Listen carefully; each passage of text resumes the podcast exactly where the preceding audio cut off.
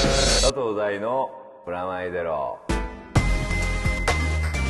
佐藤大のプラマイゼロこんにちは佐藤大です黒は杉山ですそれでは早速いつもの通り告知からお願いしますはい佐藤大のプラマイゼロこの番組は音楽誌フロアナイトアートと連動しています今月も番組の未公開トークなどはフロア本誌をチェックしてくださいフロアナイトアートは0円フリーペーパーになりましたえっと本屋さんやレコード屋さんでゲットできます詳しくはフロアナイトアートの Facebook をご覧くださいよろしくお願いしますはい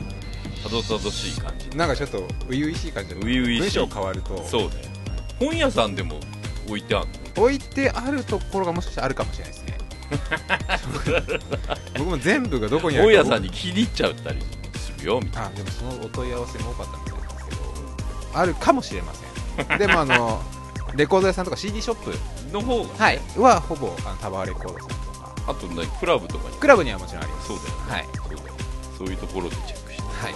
あのもうアップされてると思うんですけどはいあのナノブロックアワードそうですね今年も、行ってきましたねはい、審査員させていただきましたけど、はいもう楽しかったよね楽しかったですねうん、選ぶあのれ楽しいだんだん慣れてきたよね去年はなんかこうすごい引いてたけどあの俺が置いていいのかみたいな感じいや今年も弾いてたんですけどあの D が全く手伝ってくれないので そりゃそうだよ半分半分渡そうと思っても全然受け取ってくれない のでだからそりゃそうだよ、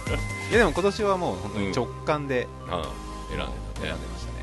うん今年も、はいそして我々我は々いというかっていうはい話もあるけど、はいあの2年前ですかやってた N のそう対です決ねはいであの僕らと仲良しになった方々もそうですね参加していて、はいうん、そして今年もやっぱり選ばれていてですねこれまあ何度も繰り返してるんですけど、はい僕らはその名前を知らないで選んでますそうですね厳正なる審査ですはいしてだらけろさんはい山さんはいともに優秀賞をそうですよ獲得しているというそれだけじゃなかったですよねうん本当はね、はいうん、宝屋さんもいた宝ね屋さんもいましたねうん、ありが後々たいびっくりみたいな後々びっくりっていうかねあもうギリギリまで実はいたんですそうですねあれ知ってたらちょっと変わってたけどやっぱそこ厳正なる審査そんな感じで、はいあの映像の方もそうですねもアップ映像がされてるのでまたチェックしてくださあとあれですようんねナノブロックのサイトの方でもいとうんあなんのか紹介してそうです受賞作品が発表されているので、ホームページの方もチェックしてください、で私はいあの先月の予定通りはい行ってまいりましたアメリカはい、今、ボストン帰りですあのちょうど、えーこれ、放送の時にはもう帰ってきてる可能性あるんですけど、来週から今度はミネアポリス、という前も言ったそうです、はい前行った時はあの美大というかデザイン大学の方で、あのパネルやってきましたけど、今回はミネアポリスのアニメフェスの方に行くという感じなんですけども、ミネアポリスって名前がかっこいいですよねうんプリンスの街、どこにあるのかよくわかんないですけどミネソタの日ああミネソタなんですねって言ってもミネソタがわかんないですけどねもうひどいあり 場所はわかんないですね名前はわあかのねんない上の方ですああのカナダよりカナダ寄りの方です東側ですか東寄りの上の方あまあそれで言うとはいボストンの方もそこですあーそうですよねボストンははいはいはいそしてボストン行ってまいりましたはいまずボストンの報告をしたいなと思うわけですボストンってなんかすごくいいイメージがあるんですよ、あのねはい、あれハーバードとか、そうですねケンブリッジとあなんかかアメリカの一ができたそうそうあその通り都市ですよね本でよ読んだくことごがありま存知ですあの建国のそうです第一の一番最初になったと素こ晴らしいですねメインフラワー号とかが行ったとこですよ大統領も確かそこかそうらだあのティーパーティーはい今ほらすごいティーパーティー今力をよく持ってるじゃんアメリカで、はいあのティーパーティー事件があったところですああのここティーパーティーのあのティーバッグ投げたワン見てきたーへえクルーズもしたので、へえ観光ですね観光というかね打ち上げがクルーズだったっていうおしゃれですねすごいよね3月のはい21日から23日あのボストンの方で行われてた、もう10年ぐらいやってるらしいけど、はアいニメフェスの方に行ってまいりましたアニメボストンって名前なんですけどもともと MIT っていうはいはいマサチュマサチューーセセッッツツ工科大学は工科大学言えてねえっていうその MIT の先生がいていはいあのイアン・コンドリーさんっていうんですけど、文化人類学をやってて、はいで最近だとそのアニメの魂って本をはい日本版でも出たんですけど、うんその本を書かれた方とたまたま共通の友人の上野俊也さんって和光大学の先生がいるんですけど、その先生を通じてあのイベントで一緒になって東京でねはい東京のイベントで一緒になって、はいその時にまあ話をして、はでもともとヒップホップとかすごい大好きなはい音楽系の人なのねいイアンさんのイアンさんがへーあの日本のヒップホップとかすごいあ好きでそっちなんですかうん、ゴもちリろんゴリの向こうじゃなくてあ向こうのもちろん好きだけど、日本のヒップホップすごい詳しい人で、はいその人が、まあ、もちろんアニメも詳しいんだけどその人とそこで知り合ってそれでアニメのコンベンションで一緒になんかトークしようよって話をその時にまあ軽く話して、それが実現したみたいな感じへでーだから今回はパネルをそのイアン・コンドリーさんと一緒にパネルをやって向こはいうで,、でその後 MIT にも行かせてもらってはい見学させてもらってどんなところなんですか面白かったよなんかなんていうのかな工場みたいなとこもあればコンピューター作ってそうなとこもあればなんか科学実験してるとこもあればっていうのであのそうそうボストンってね京都と姉妹都市なんだけど、はいあの高い建物建てられないの文化的にあああの街並みがもうそうそう景観が街並みの景観がイギリスっぽい景そ観うっでてすいうよかねなんか写真で見たそうそうそうそうだから高い建物建てられないんで MIT もはい横に長いんですよ、うわーかっこいいじゃないですかそうそうそういろんな建物がすごい横に長くてはいっていう建物ででそこをこう見学させてもらっ団て地的な感じですねそうだねビヤーって横に広くてで僕が見たのほんとちょこっとなんだけど、多分すごい広くてちゃんと案内するとすごい時間かかるって言われたんだけど、まあ、ピンポイントではいロボット系のとこと科学系のとことそのイアンさんのとこ案内させてもらったりあの写真もいっぱい撮ってきてはしゃいだ感じでした MIT って一番よく聞くじゃないですかなんか科学系の大学としてはうんうんうんで MIT とケンブリッジとハーバードがすごい近くにあって全部名門ですねそうそうそうじゃあめっちゃ頭いい街なんですねうんうんうんだから学生がすごい多い街でだからアニメのフェスもはい2万、あの3日間かなはい3日間で2万5千人来た、じゃあ向こうの頭のいい方々もみんなアニメ好きなんですね 好きな人もいるっていう感じかなまあそれであのイアンさんに案内してもらったので、イアンさんはほらどっちかっていうとクラブ系とかもすごい好きな人なので、あの夜クラブ行こうぜって言われて、あのマットリブに行ってきましたへえマットリブがやってたんですねあのマットリブって西海岸そうのですよねアンダーグラウンドなヒップホップではすごい有名な、まあ、トラックメーカーで、あの J ・ディラとかね、はいあの辺めっちゃ西海岸系そうそうそうそうそうもういきなりあのイアンさんが来て、はいまあ、あの今日さクラブあるんだけど行くって言われて、え何のクラブなんですかって言ったらマットリブ来てんだよっつって、へやべえ東側でマットリブが見れると思ってなかなかない機会ですねないそれ行くでしょっつって見に行ってきてちょうどリリース新しいアルバムのはいリリースパーティへーーでで DJ やっててすごいかっこよかったですよ、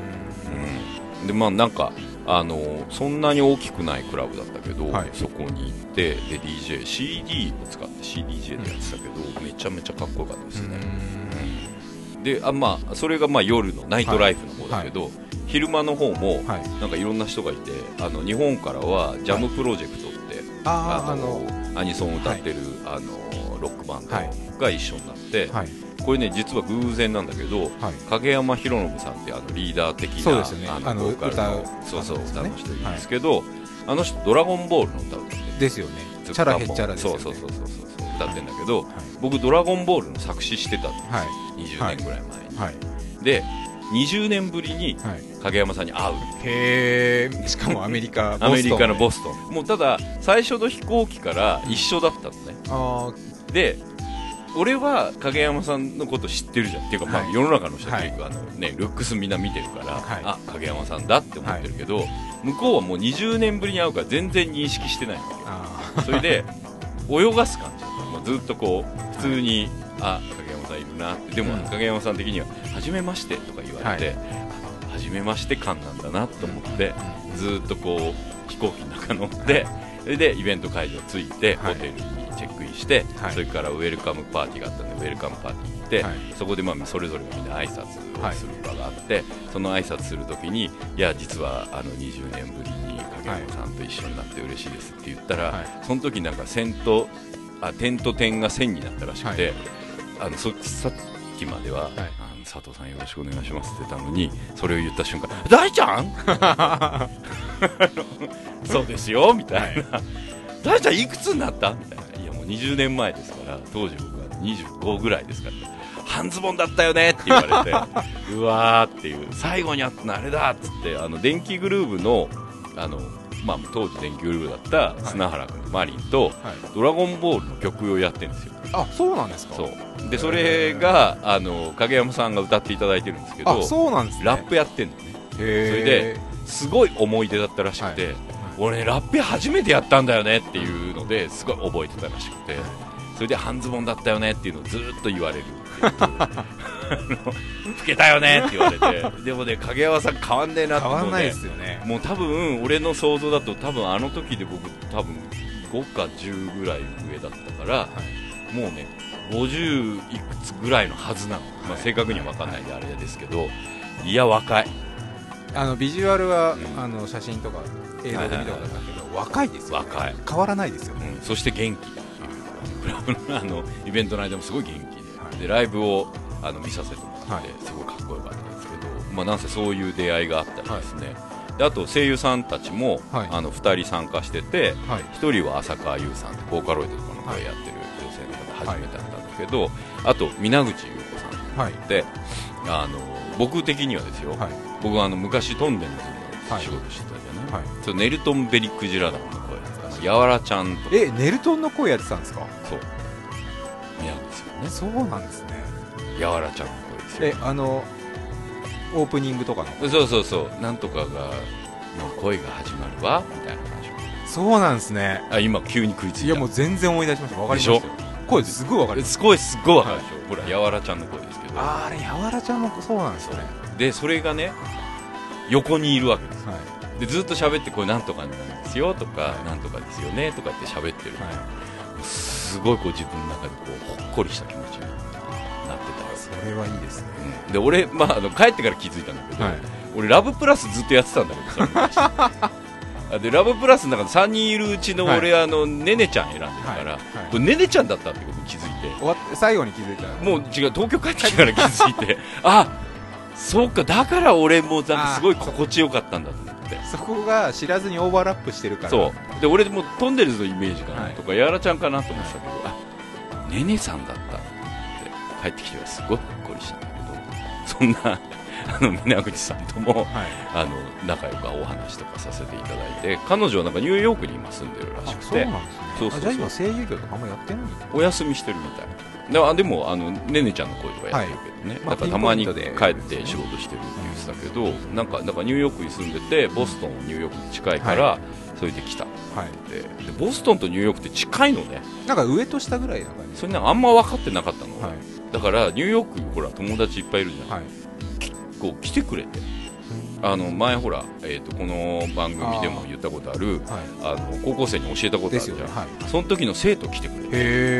えすげえでかくなっててはいあれでも23年ぐらいい前やもっと前だね5年ぐらい前5年ぐらい年ぐらいだから初期だよまだこの番組の中のまあだからあのね影山さんにとって俺が半ズボンなように、はい俺にとってはそのねあのーズズちゃんってはい俺呼んでたんで、ズズちゃんだったんでは男の子で、はいすごいねキュートな男の子だったんだけど、めっちゃもうだいぶおっさんに近づいてるズズちゃんいて俺最初気がつかなくてパネルの時座ってて、なんかめっちゃ合うなと思ってそしたら「ズーで」って言われて「ああマジで!」ってなって「大ちゃん」みたいなのと逆バー ジョンうわでかくなったねみたいな感じとか。お父さんみたいな感じですねまあ、気持ち的にはね久々に会ってであと声優さんもあのアメリカの声優さんもいっぱい来てるんだけど、その中で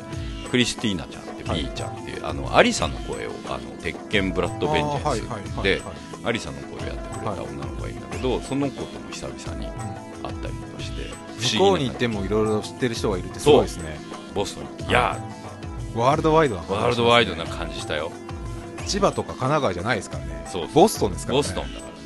でまた新しい友達たちというかもいっぱい増えたし、は今回なんかそのイアン・ゴンドリーさんとも、はい今度じゃあ MIT で授業をやるってことにして教授じゃないですか教授じゃないよ教授 は教授はイアンさんあの教授じゃない講師みたいな、ね超頭良さそうですね生徒はそうだよねでもなんか頭のいい人って多分どっかネジが外れてるんだなっていう感じはすごいしたよ、うん、なんかでもすごく面白かったですちょうどスペースダンディがはいリアルタイムでやってこの間ちょうどこの放送をしてる段階でもう終わってますけどはいアメリカでもちょうど放送あ終わってそうなんだあ一緒だったんです、ね、一緒なんですよで一緒にやってるのではイベントに行ってもリアルタイムではい感想とかもらえて、すごくあのいい経験をさせてもらいましたねい、アメリカ人好きそうだな感じがしますけど、うんなんかすごい喜んでたよなんか面白い面白いって言ってくれてまあなんかあのちょうどだからスペースダンディも、えーっと2期が決まったので、はい今度7月からなんですけどもうすぐですねすぐですよ僕の作業的にはもう終わってるのであのあとは放送を楽しみにしたいまた歌変わっちゃうんですかわかんないそれは、まあその辺はうんちょっとまた発表を楽しみにしてくださいや今のままでいてほしいなと思ってい岡村ちゃんね岡村ちゃんあれ最高最高にかっこい いんで2期もねまだまだねすごいゲストもまたですかまだいっぱいいるんで もう発表になってるけど今回まだ登場してないはいその大友さんとか上条さんとか田島翔さんとか、え田島さんも出るんですかで出るよあ出るっていうか書くのあの書書いいてていかただいてますよそういうのを読んで全然い想像ができないんですけどそうでしょあのシャープな感じそうそうそうそうどういう宇宙人はいいろんな人もまたあの2期も参加してるので、はいぜひね2期もそして今サントラはいあのベストヒット BBB がバカボンクラポンコツでおなじみな、はいサントラがあのタク高橋がもうものすごいフィーチャーされて、あとミトさんとかアグラフ君とか参加してものすごい気合い入れてやってそうですもんねるみんなね、それぞれ、もうそんな中あれですよあのもう放送になってるんであれですけど、はい13話私のさ、あの担当させてもらった最終回では、あれですよリック・ウェイドが音楽やったり海外からそうですよそしてあのエイリアンデザインね、はあの UR のハックが参加していただいていおなじみじゃないですおかなじみに前にですけどあの出てい僕ただらい的たりにはね前に出ていただいたりしてる、はい彼も参加してるっていうもう本当にね、まあ、海外の取材でも言ったけどダンディって何なんなん、うんどういうものなんですかって言った時に、まあ、ちっちゃいアニメちあの一つの作品をテーマにしたアニメフェスみたいなものみたいな話をしていろんな人が、まあ、いろんなジャンルの人が、まあ絵描きもいれば声優さんもいれば音楽も教えてっていうので参加して作ってる祭りみたいなものですかね、みたいな話をしてて、まあ、4月にはあれですよドミューンとかにやるのあそうなんですうねん、これ放送してる間でドミューンとかにやるので、はいその辺のあのチェックもこれからあの7月はイベントもあるのであのメンバーでどのぐらい出るかわかんないけどね、あのイベントもあの音楽イベントいやなかなかないと思いますよもうフタェクスさんとか水戸さんが出てる隣次にモカキリとかやってたら、ね、ケンケンとかね、もうなんかすごいよね、あの向井君とかいたりするとね、どうなるかわかんないけど、まあ、どのぐらいの人が出るかわかんないけど、7月ぐらいにはイベントもやって、放送も始まるって感じなので、ダンディ、まあ、1期の放送終わりましたけど、はいこれからあのブルーレイ、あはのい DVD も発売になってるので、ぜひ皆さんチェックしていただきたいなと思ってるわけですけれども、はいそんなわけで、アニメボストンはい行ってきたんで、はいお土産あの、先月の予告通り、はい買ってきました。はいナノブロックですアメリカ版今ここにありますけど、はいすごいでしょすごいっていうかこの色がすごいそうそうそうあの日本版のナノブロックあのボックスタイプのやつ買ってきたんですけど、あの白が貴重でしょ基本的にははい、でもアメリカ版は黒が貴重で、はいっていうやつなんだけど、パッケージですねパッケージ、はい、でまあまああの別にニューヨークじゃねえんだけど、はい、まあ、とりあえず東海岸行ったってことで、あの自由の女神を買ってすまいりごまいした自由のので女神ですよここにはい、この自由の女神をですねはいあげたいなと思うんだわけですけど、はいとりあえずあれです、あのこれ、先月も言った通り、あのまだ募集しようと思っている新企画ですね新企はい画でこの新企画の方のまあ、採用になったのか、面白かったのかは別として、はいその僕らで選んで、はいこれだっていうのに、あのこのナノブロック、海外版をはい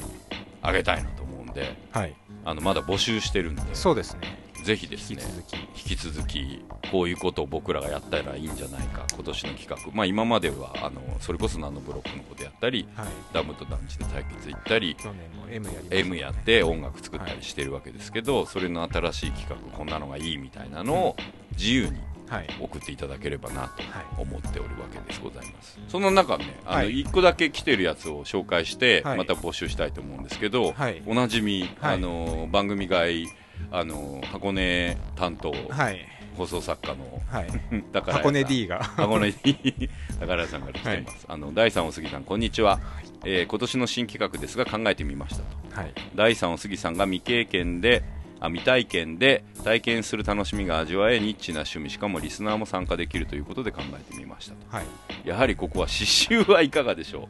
あえて刺繍男なのに刺繍編み物でもか刺繍そっちですねいそうですねあに編み物でもかはい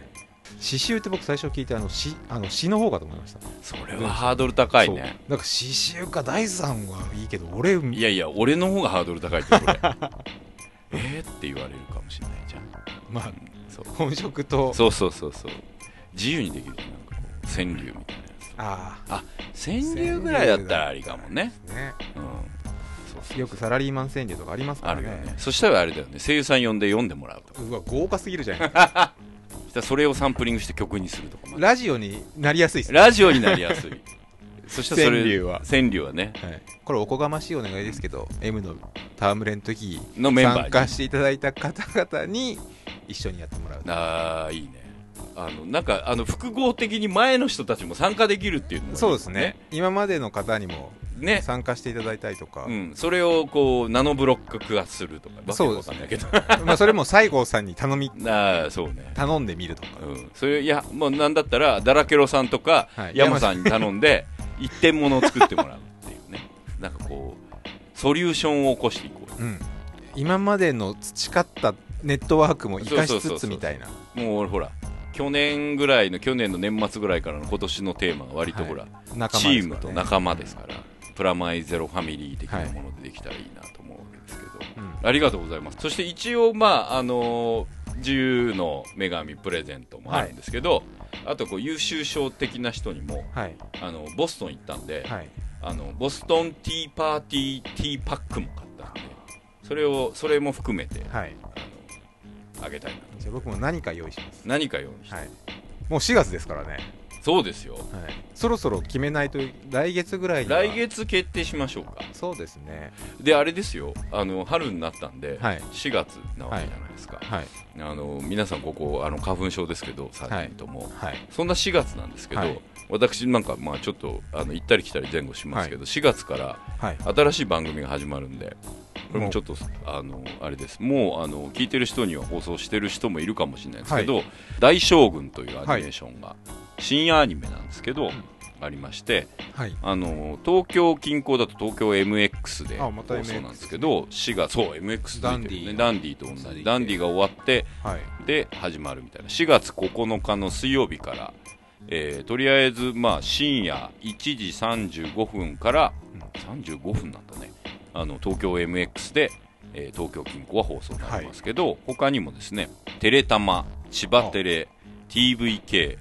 岐阜放ほ送ぼ全部関東やりますそうだねあと三重テレビ KBS 京都、はいはいサンテレビ、はいえー TVQ 九州とうんあのいろんなところで放送しますんで、その辺もですね大将軍のホームページ行っていただくと、はい情報があるんで、時間とかあの順次放送して、4月9日が一番早いんですけど、はいそこからあの順次放送していく感じになるんで、はいチェックしてみてくださいとであと BS の方でも、はい BS11 の方ではい放送が4月の10日、うんこれ深夜3時なんですけど、はい放送しますとで一応、あれですあのシリーズ構成というは感じいですあけでど、も前後ええただ、あの原作者、企画原案の方がいて、ははいあの笹原和也さんって人なんですけど、その人とね、昔、はい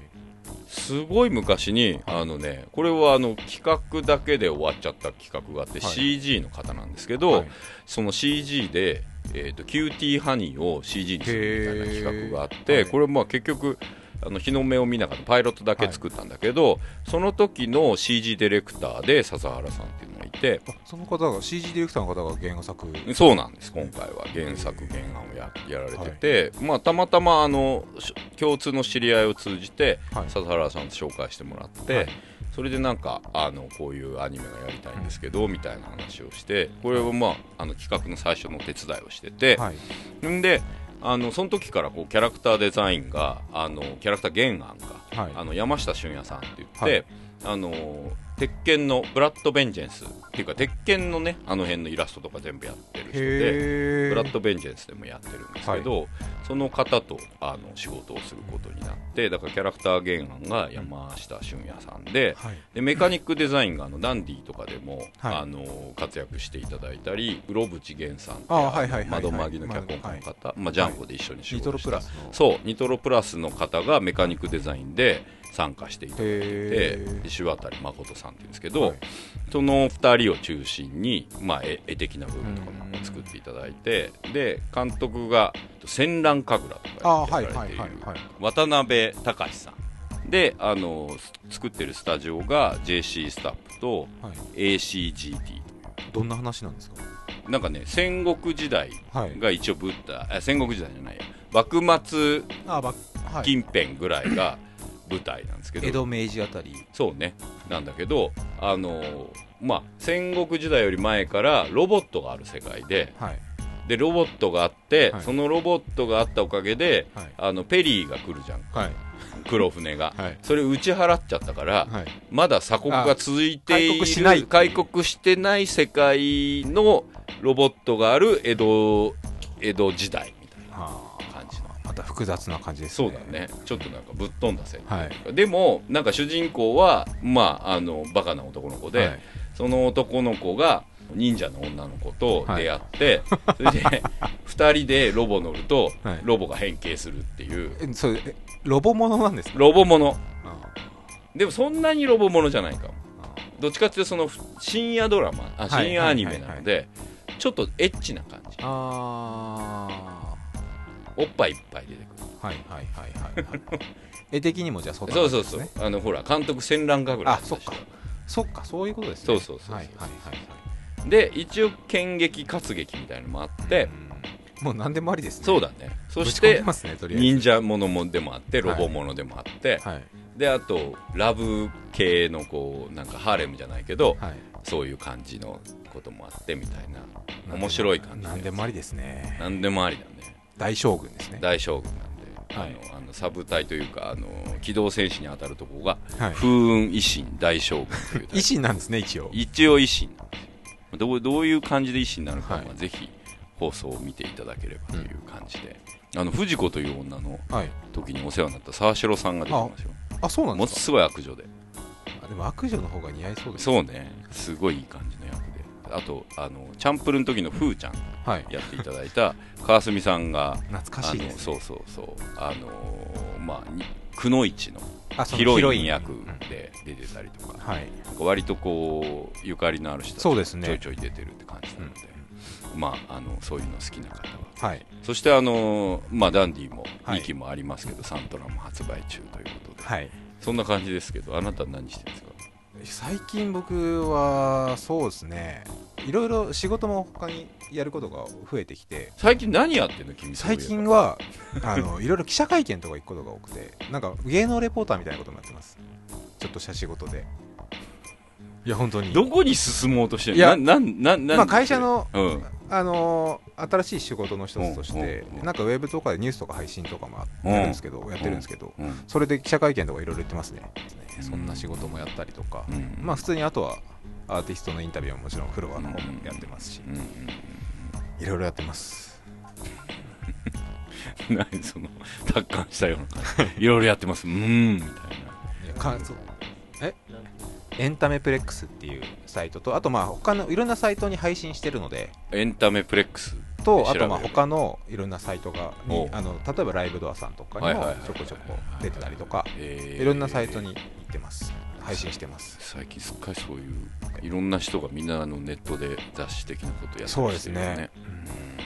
だから俺も本当に普通に海外のさっきのアニメフェスでもはい取材受けたのが、はい俺今この現状の取材というかこのトークをしている段階で帰ってきて、はい翌日ぐらいなんですけど、はいもうアップされてるしねいや僕らも当日やっぱ上げちゃうのでそうなんだよですごい人だとやっぱその場でみんなもう書いてるんですよね記者ってやっぱすごいなと思いますね改めて改めてそうね、はいすごいよねももうう瞬発力瞬発力もそうですし自分で撮ってその場でもう写真アップしてとかいやもうだからさ俺昔ね、はライターやってる頃いはいあのそれこそ週刊誌、まあ、だからそれこそスパとか、はいとかあとデイリーアンとかでもはいはい原稿書いてたのね、はいあと、まあ、テレビブロスは2週間に1回だけど、はいい、やもう毎週のやつとかすごいこう追いかけられる感だったのいやーすごいっすよ記者の人たちってスピードもやっぱ重視いやしないースピードでしょう、はいそうだよねなんか脚本とかってもそういう意味ですごいこうのんびりとは違うけどなんかことういやでもそこ多う分ん僕も今そういう仕事もやりながらまあ本うんうんうんの原稿も書いたりするとうんまあ考え方がやっぱ違いますね違う、はいだから今週刊誌とかそういうウェブとかの原稿はいで書けないと思うもんね、いやでも脚本はやっぱ違うじゃないですかうんそこはどうなんだろ脚本でな流れを考えなくちゃいけないじゃないですかう、うん前後の流れとかうんうんうんうん記者さん、まあ、僕も今やっててもそんな前後の流れとかあんま考えその時に一番面白いものあみたそいなうそうそう瞬発力はいでしょ、ですからねうん、なんかだから逆にそのお笑いとかっていうか、はいまあ、今回のダンディとかもそうだけど、あのおそうコメディとかお笑いうんなのにアニメだとやっぱなんか6ヶ月とかはいはい7ヶ月8ヶ月とか経つじゃない、だから時事ネタとか入れられないああそうですね僕もお笑いの人の取材結構最近多いんですけど、うんうんやっぱ彼ら頭いいじゃうんないですか、うんうんもう時事ネタガンガン突っ込んできてそこが面白か面ったり白するいですじゃんよね、うん、でそうういうこうまあ現実をかき回すみたいな、はい役割ってお笑いにあると思うんだよね、はいちょっと笑いによってシリアスな状況を変えてみたり、悲しい状況も笑い飛ばすそうですねみたいなところがあると思うの、風刺的な意味とかもあると思うし、でもそういう中でもやっぱアニメーションでそれをやるっていうのはもうんうんう相当スキルがなんかちょっそうとです違ねうところにあるん鮮だろ度うなが落ちたものをいかにそうだから逆に言うともうねずっと鮮度が普遍的なもそうのですね、を、はいピックアップしないピとックアップして、あのカウンターにするみたいなところとかもあるかなって気がするそうですね、うん確かにそうかもしれないですねそのダンディでも80年代の、まあ、それこそ岡村ちゃんもそうだし、まあ、あのある程度のこう一定レベルのこうネタとしての鮮度が常にあるものみたいな、はいまあ、それタモリさんとかもそうじゃああないいついじっても大丈夫みたいな、最近やっぱタモリさんやっぱすごいなって改めて思いますねでしょあの人の強度ってすごいようね、んなんか改めて思うよねこう続けることの強度ってすごいあるなと思うけど、なんかライターやってる時にはいすごい思ったことは、その音楽ライターだったりゲームライターだったりするんだけど、これってすごく長いことできない仕事かもなっていうあーその新しい音に対して新鮮はいなはい評価だったり、うん新しいゲームで言えば僕らの頃はそれこそゲームボーイだったりとかしたやつが今だともうスマホだったり、はネットワークのこうスチームだったりとか、はい PC ゲームだったりするんだけど、はいその両極端のゲームをあのちゃんと評価できるアプローチを持ってる目がないとダメだと思うし。そうですねフラットでいないと割そうとそうそうそうだから年齢とともにそういう部分ってあのスキルがこう難しくなってくるっはいうてん実感してたんだけど、はいアニメの脚本も割とそうかもなと思うところがあってうんその基本的には子供やはい青年というか、はい若若者向けじゃないアニはいメっていうはいもの自体が、でそうなるとその若者の感覚にフィットしてるようなアニメーションの作り方ももちろんあるんだけど、はいだからそういう意味で僕の初期の作品とかってうん割とそういう、あのまあ、ビバップから始めて「エウレカ」ぐらいまでっていうのは割とそのエッジの効いあーはたいうん若い人そうとでかすね自分たちの、はい当時の自分の同世代に向けてる部分みたいなところとかがあったんだけど、ううんなんかだからそれを超えそれが個性になっちゃって、時代と寝すぎちゃうと、うんそれだけじゃやっぱ長続きそうそうそうそうそうそう、まあ確かにそうですね子供向けをやられたりとかそうだからちょうどそれこそバトスピやり始めたり、ジャイルゼッターやり始めたりしてる時期から割と自覚的にそのジャンル超えう、ん、まあ、そのアニメっていうジャンルの中でもはいそのジャンル超えをしてみたかったり、スタンド去年とかだとその「ノーコンキット」って実写のそうですテレビドラマとかやってみたり、なんか鮮度を自分なうりにん保つというか、新しいものに、そうそうそうそう挑挑戦するまあ、とそいううですよかね広角の気分でうんジャイロジェッターできないですもんねでき まああでも結果ねどっかの要素で、いまあその俯瞰で見ると、なんか自分らしさみたいなのって、結果としてはあるのかもしれないけど、作ってる自分としてはその常に新しいことをだからその自分で培ったスキルとプラスそのなんだそのスキルに甘えてしまうと、はいそのスキルが10年ぐらいの間で自分のカラーになったとしたら、はいそれを今度壊さないと、はいはいあまあ次にのは次につながらないなっていう感じがしてる感じがしますね。なんかね最近あの会った人で、はいまま、前から知ってる人だけど、あのプラマイゼロをはい改めて初期から聞いてるみたいなへー相方をしててはい人がいて、はい初期の頃のはい過激なはい佐藤大がはい見たいみたいなこと言うあの聞きたいみたいなことよく言われるでも確かにまあ丸くなりましたね何その上から言われてる いやまあた今はもうそれ言われてみると、うん初期とかの方がやっぱ荒々しかったマシンガントークってとかもまあそのあり理ま由しじたゃけなくどて、ううんん全体的なうんトータルでまあ当時いその時期によっては、うんお怒りになられてる時とかもありましたし、はいはいはいそうそうそうそうそう世の不満を世に不満をぶちまけてる時とか結構あったじゃないですかあったもう喫煙所なくなっあてーみんな死ねみたいなだか そらそういうのがやっぱ最近そういえばなくなったなっていうのは今思い出しましたね、うね別にでもなんかね丸くなってるそう丸くなってるのかうん、丸くなってるんじゃないですか落ち着いてきちゃった俺んじやゃなばでいじゃんやばいじゃんそれはやばいよ俺の怒りはどこへすかそう5年前だったらもう変な話、ん消費税アップタバコ増税での死ねっていうぐらいの多分勢いやったかもしれないっていうところがそうだよね、それで言ったら、あの小さくは怒ってるよ、あのうんそれこそあ の、あの小さくは吉祥寺の駅前から撤去された、はあのついにこう喫煙所すら撤去されるっていう、どういうことなんだと思ったりするけど、はいなんか、なんか、もうしょうがないって多分思ってるところがあるんじゃな いですかどうなんだろうね、そこで騒いでも、はい、ま昔、あ超騒いでましたよ代々木駅から撤去されたって言ってずーっと言ってましたよ1時間言もってた、喋って言まってしたた、すごいなんか丸くなってるって丸くなったんですかね守りに入ってるのかな、守りに入ってるってよりも、うん多分あれじゃないですかやっぱその環境がやっぱ変わってくると、うんうんだんだん考えも変わってくるのもあるとは思うんで、そうねはいだから、それを言われた時に、はいよし、今日怒ってみようってはい思っても、はい、そんなにお今なんか怒ることとかありますかあ毎日の中でのはい小さなことはあるのかもしれないけど、声を大にして怒るってことがないっていうそうね、なんだろうね怒る怒るほどはいエネルギーがもったいないって使ことうことないじゃんはい俺昔でも脚本に怒ってたもんなまあそれは多分あると思うんですよ今でもその自分の中でのやっぱあると思うんで、うんその旧大点みたいなのがやっぱあるでしょうしいやもう他人の脚本ねあ他人の逆にあのほらだってアバターとかに怒ってるわけあ怒ってましたね そう それ多分良くない傾向じゃないですかマジで怒らないとかなんか楽しくないとかって喜怒哀楽がやっぱ欠けてくと良くないとは思うんですあよね楽しいよあ楽しいのはありますうんあのねなんつうのかなあのうわーって思うことはすごいあるよ、だって普通にさあのダンディやっててもはいすごいし人たちと普通に仕事しうんしてるじゃん満たされてるんですよそれはやっぱそれもまたなんか危機感を感じる今、ちょっと満たされてるんじゃないですか、やばいねハングリーさハングリーズどうなんですかねいやでもなんかこう昔の第3の番組ははいすごい過激で、はいあの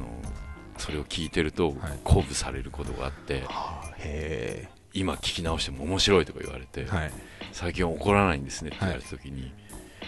だけど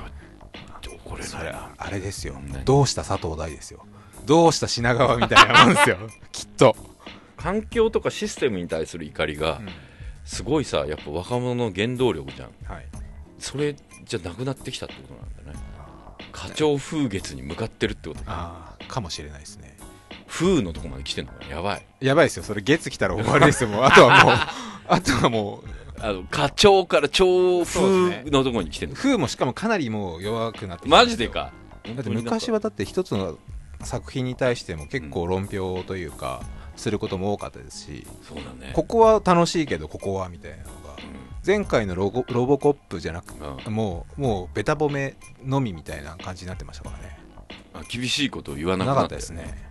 あ本当だむあれもしかしたら5年前だったら3人のおっさうんん楽しいけどみたいなああったんじゃないですか本当だやばい聞いててももう全部プラスのことしかなかったですよ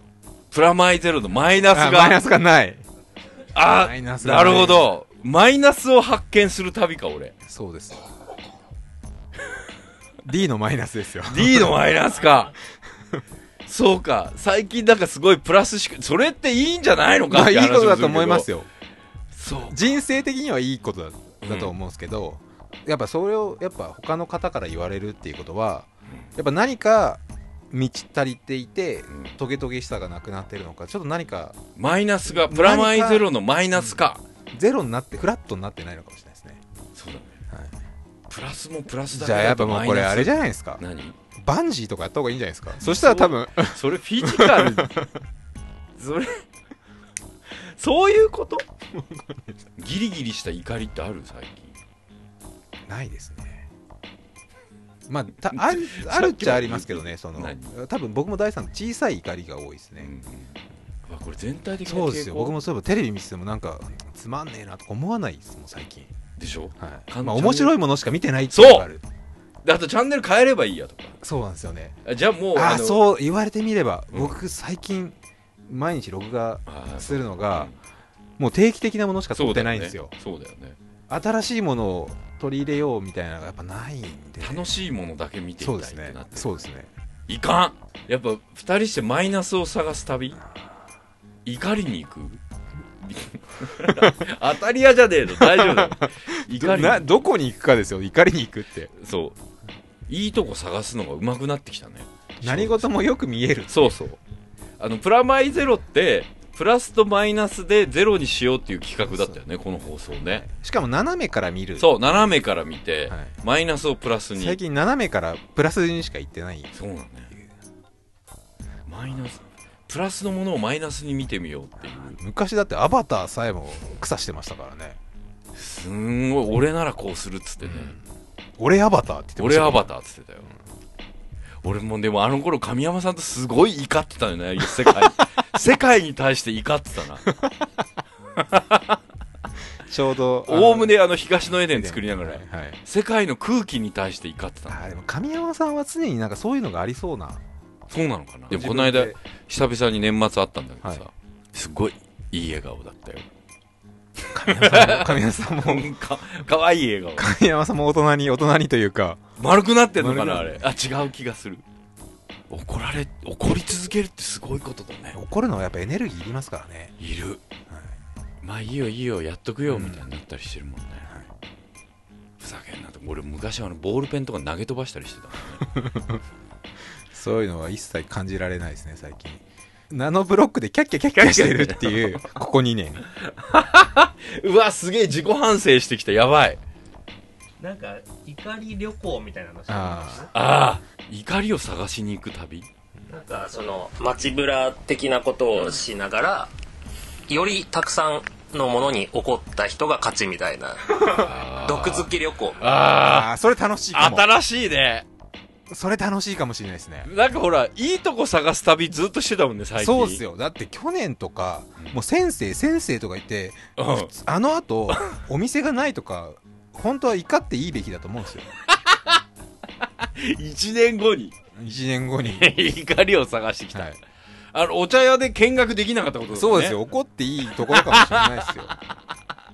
いいやお茶変えたからいいやつってすげえあ取るべきとこなろなんかのかもしれない結構新鮮な目線か大地もね、さんも温泉が入れなくて怒っていいとこだったんですよ君に対してでしょ、嘘をついていたからそこかもしれないですよそれは殺伐とするかお互いをあお互いをやるんじゃなくてあ世の何中かねものに何か現象だったりとか、あんまずっとピリピリしてると車の中とかちょっと 怖いんで怖いよねあれでもじじいになっても怒ってる人いるじゃんあいれまっすよねてすごいことなんだねあのー、キデレツ大百科の隣の、家の隣の人みたいな。はあのさ頑固親父のい。世の中に対する怒りスキルってすごいねだからやっぱあの人たちは元気ってことですよ。そうだよね、はい。い、やこれはなかなかすごいとこに今日た着地したよそうですなんか俺なんかふわっとして生きてたなって思って今だって今日も前半めっちゃふわっとしてましふたわよっとしてたもんすんごいもう、ふわっとしてピースふピーわっスフルなつってピースフルで終わる感じだったでしょ一回、はいそれが、やべえって思ったよねマイナスを探す旅うんなんかマイナス募集したいですねマイナス募集したくなってきちゃっこれこれマイナスじゃないですかみたいなた、うん、あこの映画マイナスどころここありませんみたいなのでもいいですしあそうだよね褒めすぎじゃんっていう,、ね、そうですねすげえ俺いいとこ探すスキルばっかり上がってたわマイナスをエンターテインメンまトあそれ悪いことじゃないと思うんです けどいやでもなんかすごい話しながらちょっとこうあやべえそこに何かあるかもしれない、うん置いてきたものがあるかもしれないと思っちゃったそうですねほら世界的な状況とか世の中的にはマイナスのことってすごいいっぱいあそるうですじゃんよ、はい、ニュースとか見てても、そういうのはやっぱ今朝もそういうの思いましたもんうん思ってるけど、それを思っててもしょうがねえって思う自分がいてあのほら昔俺選挙率に対してすげえ怒ってたのに、いや怒ってるようんこの間の大阪の話とかあれは僕もびっくりしました怒ってるよ、はい怒ってるけど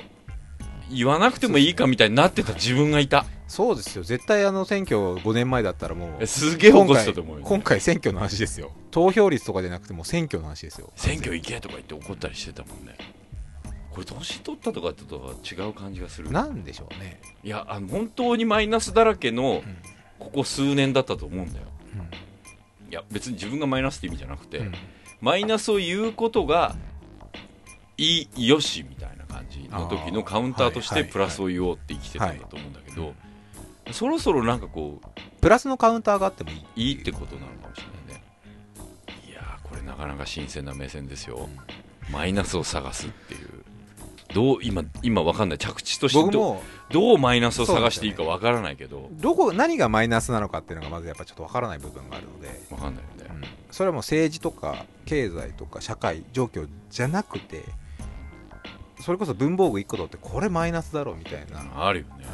い、るのかよそうこれこれいらねえだろうっていうものもあるかもしれないですやべえ面白くなってきたそういう目線があってもいいかもしれないそうですねちょっとそういう目線で世の中を見てみるっていう、うんその旅いいよね半日マイナスを探してみるなんかちょっとなんかそういうマイナスをプラスに変えるっていうことじゃなくて、プラスをマイナスに変えるっていう、まあ、そこからまたプラスにするっていう、そのすごい新鮮さだよ一旦いじってみようそうですねそうね一回腐してそこから持ち上げる っていうプラマイプラマイゼロだでもくゼロになればいいん ですよ最終的にちょっとなんかいろいろ考えてみようですよ世の中のマイナスに目をつぶって生きてきた僕たちがマイナスをマイナスを探すっていうあえて探してみるっていうちょっと来月はマイナスを俺自分なりに考えてみる一番じゃあいいマイナスにあげましょうかプレゼント最終的に、一番すげえマイナスっていううん今年の企画マイナスゼロやべなんかちょっとちょっといいかもしんないって感じになってきた、なんかあのルーチンっぽかった俺ああのーまあわかりますそうっすよねうんもう定例でしたからそなんかあーここ2年はうん楽しいことをやろうっていうことが多かったでうす、そうで結果楽しかったし、はい、マイナスゼロへの旅じゃあ次温泉なしでマジかよ。マジか。でもなんかこう、ルルーチンからの脱却ってこれ今年の新しいテーマになるかもしれない。やばいなあの、怒りってエネルギーだから、はい。なんかすごい、なんか新しい新しい自分を。 2014年度のちょっと新しい一つテーマがテーマだね。あの、なんか N の対決とか M の戯れ的なものを募集していたはずが、はい一気に一気にまた却下してちゃいけないんじゃないかっていうマイナスを募集しよう怒りや世の中に世の中でのマイナス自分にとってのマイナスじゃあこの、ま、あの最強のマイナスにそうですね自由の女神を与えるってなん なんかかちょっと、ちょっといい感じなでん す、かちね。ょっとい。いい感じがしてきたそしてあのティーパーティーバッグもすごくいい気がする、あれもマイナスだもんあれじゃあ僕もマイナスグッズ何か。マイナスグッズをあげるっていう、うわー面白くなってきたとりあえずじゃあ、はい。こんな企画会議によりはい。マイナスを募集するという、 はいまあマイナスっつっても分かりづらいと思うから、はいあの怒りうんとか、あと僕らの気づいていないけど、はい怒れることもう怒って、怒っていいんじゃないかっていっう。ていうこととかはい。事象とか、はい。作品とか人とか、はい。すげえこれ悪口をあの悪口じゃないものにする愛するからこそのプラスダメに出しじゃない変えられるマイナスなんじゃないかみたいなことをね、でその僕らが最高にプラスにできるマイナスを、はいあの優秀マイナスとして、はい僕プレゼンのトボストンのプロプレゼントと、はいあと僕ミネアポリスでもなんか買ってくるから、はいそれも含めてはいっていう募集をします、はい、はいそうですねで来来月ちょっと来発月表してみて、はいでそれがいいいいマイいいマイナスってよくわかんないけど、でも僕らが最高に行かれたり最高にこれは嫌だなと思う場所に行ったり、はい体験したりして、うん見るっていうことにしてみようそうですねそれを募集して、それを企画にするんだ、うんああ虫虫克服とかでも俺虫平気だからねいやーでもそしたら俺それ怒りがそう俺ですよの中で充満すると思うな来年あたりもしかしたら虫飼ってるかもしれないですよそれで好きいやー、勝ってないと思うな。 俺も言いたくない G に対しての怒り は、あの、今でも言えるぐらい G に対だしかてのらそ怒うりはある。いうところですよねそこだな。そういう募集をしてみよう。全体的には、こう、マイナスを探すん旅になろう。皆さんもなんか、自分の中で、これ多分皆さんも考えるのも楽しいと思うんですようね、ん。そしてプラスで生きてませんでしたかっていうはい問いかけ世の中のマイナスに目をつぶっていたんじゃないですかっていう問いかけ。いい回だったと思いますよいい回だね。そんなわけで、はい今月も、プラス、マイナス、ゼロは、佐藤大東。黒は杉山がお送りしましたそれではまた来月、来月はすごい荒れるかもしれない。ねマイナスだ。